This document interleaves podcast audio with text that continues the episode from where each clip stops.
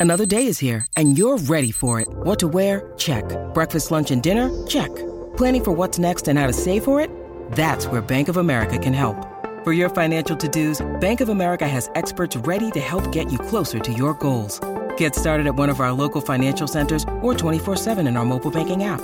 Find a location near you at bankofamerica.com slash talk to us. What would you like the power to do? Mobile banking requires downloading the app and is only available for select devices. Message and data rates may apply. Bank of America and a member FDIC.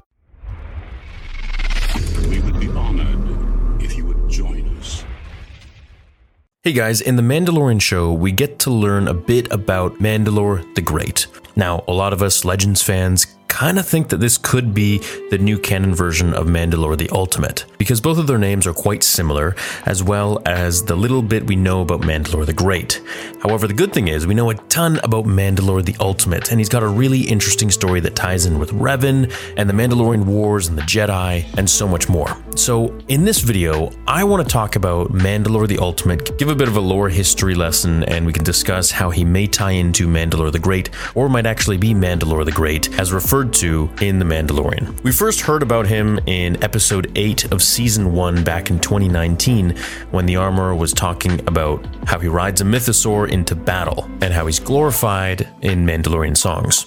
So, Mandalore the Ultimate was the leader of the Mandalorian people during the Mandalorian Wars in the Star Wars universe. This was thousands of years ago. He was born on the planet Mandalore, and as a member of the Taung species, he was trained for war from a young age. He became the leader of the Mandalorian Crusaders and led them into battle against the Old Republic during the Mandalorian Wars. He was known for his red cape, battle armor, and helmet, which once belonged to Mandalore the Indomitable. Mandalore the Ultimate was considered one of the most powerful warriors of his time and tended to fight with overwhelming force and war droids. He was one of the last Taung to claim the Mandalore title and was known to some as the Great Shadow Father. He sought to lift his people from the hole of betrayal and humiliation that plagued them since the Great Sith War. With highly advanced equipment and weapons, he dominated the battlefield. He wore an armor made of Mandalorian iron, or as we know, Beskar, that was highly resistant to blaster fire, lightsabers, and other types of attacks. He carried a personalized helmet that had a long T shaped visor and a jetpack that allowed him to fly through the air like most Mandalorians have. His primary weapon, however, was a customized Mandalorian Ripper. This was a melee weapon that could cut through almost anything with ease. The Ripper was a large vibro sword. Now, we remember in season 1 when the Mandalorian used his vibro blade against the Mudhorn, it was this extremely fast vibrating blade that could cut through almost anything. Now, imagine that, but a sword. That's what the Ripper was. Mandalore the Ultimate carried this with him during battles, and it was a symbol of Mandalore the Ultimate's leadership and prowess in battle. Now, the Vibro was a common weapon among the Mandalorians, and the Ripper was a special variant of this weapon. It was crafted to be the ultimate weapon for Mandalore the Ultimate. The blade was made of a special metal alloy that made it resistant to lightsabers, making it an effective weapon against Jedi and Sith, which was very important for that time. The Ripper was also equipped with a variety of technological enhancements that made it even more formidable. It had a built in energy shield that protected Mandalore the Ultimate from blaster fire and other forms of energy attacks. The weapon also had a hilt mounted plasma generator that allowed Mandalore the Ultimate to deliver powerful strikes that could cut through almost any material. He had a strong mentality towards Mandalorians. Of course, they were his people. He saw them as the greatest warriors in the galaxy and believed that they should be united under his leadership to conquer the galaxy. He was highly respected by them. He was also known to be highly intelligent and strategic, able to make decisions that would lead his army to victory. Now, Mandalore the Ultimate disliked the Jedi. This was nothing new, as most Mandalorians disliked them as well. He saw Jedi as weak and inferior to the Mandalorians. He believed that the Jedi Order was holding the galaxy back and needed to be eliminated. His strong disdain for the Jedi originated from their interference in the Mandalorian Wars. Now, the Mandalorian Wars were a series of conflicts between the Mandalorian warrior culture and the Galactic Republic, which lasted approximately 15 or so years. The wars were primarily fought in the Outer Rim and saw the Mandalorians, under the leadership of Mandalore the Ultimate, launch a massive military campaign against the Republic. Now, the Mandalorians had long been a formidable fighting force and had a history of aggression towards the Republic.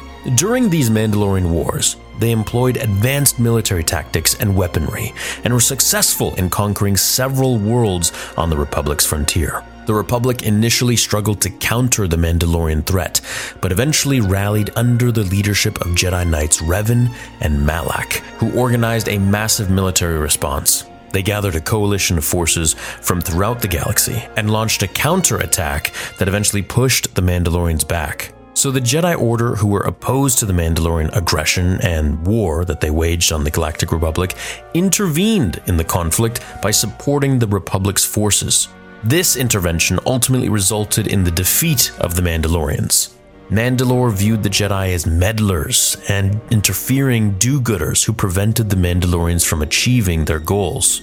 Additionally, the Mandalorians felt that Jedi's using the Force was a very cheap trick and not a true measure of strength. Mandalore's hatred for the Jedi may also have been fueled by a sense of pride and honor, as most Mandalorians saw themselves as superior beings and warriors, and resented being defeated by those they deemed inferior. Now, he also didn't just hate the Jedi, he hated all Force sensitives, really. He held a negative opinion of the Sith, too, who he saw as just power hungry and manipulative. However, he was much more willing to work with the Sith and ally with them if it meant achieving his goals of conquering the galaxy and uniting the Mandalorian people. Mandalore the Ultimate died during the Battle of Malachor V, which was the final battle of the Mandalorian Wars. He engaged in a one on one battle with Jedi Knight Revan on the planet's surface and ultimately lost. His helmet was taken by Revan as a trophy. Now, the galaxy's point of view speculated that Mandalore the Ultimate's death was due to Revan's use of the Force,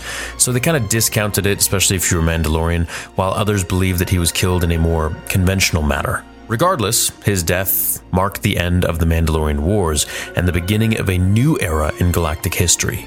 In his last moments of life, Mandalore removed his mask and told Revan that the Sith Emperor had manipulated him into starting the war, unknowingly causing the shift for Revan to turn to the dark side. His death was a turning point for the Mandalorian people who were forced to retreat and eventually lost the war. Despite this, Mandalore the Ultimate is remembered as a hero and a symbol of Mandalorian strength and honor. During his reign, Mandalore the Ultimate changed Mandalorian culture in significant ways. He created the Mandalorian Neo Crusaders, a military force that brought the Mandalorian people together and allowed them to conquer other worlds. If you haven't seen my video about the different Mandalorian factions, make sure to check that one out. I uploaded it just a few days ago. He also implemented a new code of honor for the Mandalore. Now, Mandalore the Great, of course, has a different name than Mandalore the Ultimate, but he was a leader as well, if he's not the same person. And he held the title of Mandalore in the new canon. He led a series of conflicts against the Jedi Order in ancient times, and by the time of the New Republic, the Jedi had become a myth, though the battles between Mandalore the Great and the Jedi were known to some Mandalorians through ancient songs, as we learned in the Mandalorian show. He was known to have rode into battle riding a mythosaur, leading the Mandalorians. It is said that whoever can tame the mythosaur beast and ride it into battle again one day will lead all of Mandalore once again. So it makes me wonder what else they're going to add to Mandalore the Great, and if we're going to get his story to be told perhaps in a Old Republic game of some sorts. Personally, and uh, judging by the chat during all the watch parties and comments and videos, a lot of people do think that Mandalore the Great is really just the canon version of Mandalore the Ultimate. And if this is the case, this is pretty cool for us Legends fans. Let me know what you guys think. Do you want him to be the same character or do you want him to be a new character? Thanks for watching today's video. I hope we get to learn more about Mandalore the Great or the Ultimate in canon especially in the Mandalorian show. Maybe in some flashbacks. I think that would be really cool, and it could set up some interest for the Old Republic for a lot of newer Star Wars fans that come in just for the Mandalorian show. Thanks for watching today's video. Leave a like if you enjoyed it, and I'll catch you all in the next one. Until then, remember, my fellow Jedi and Sith friends and Mandalorians, the Force will be with you always.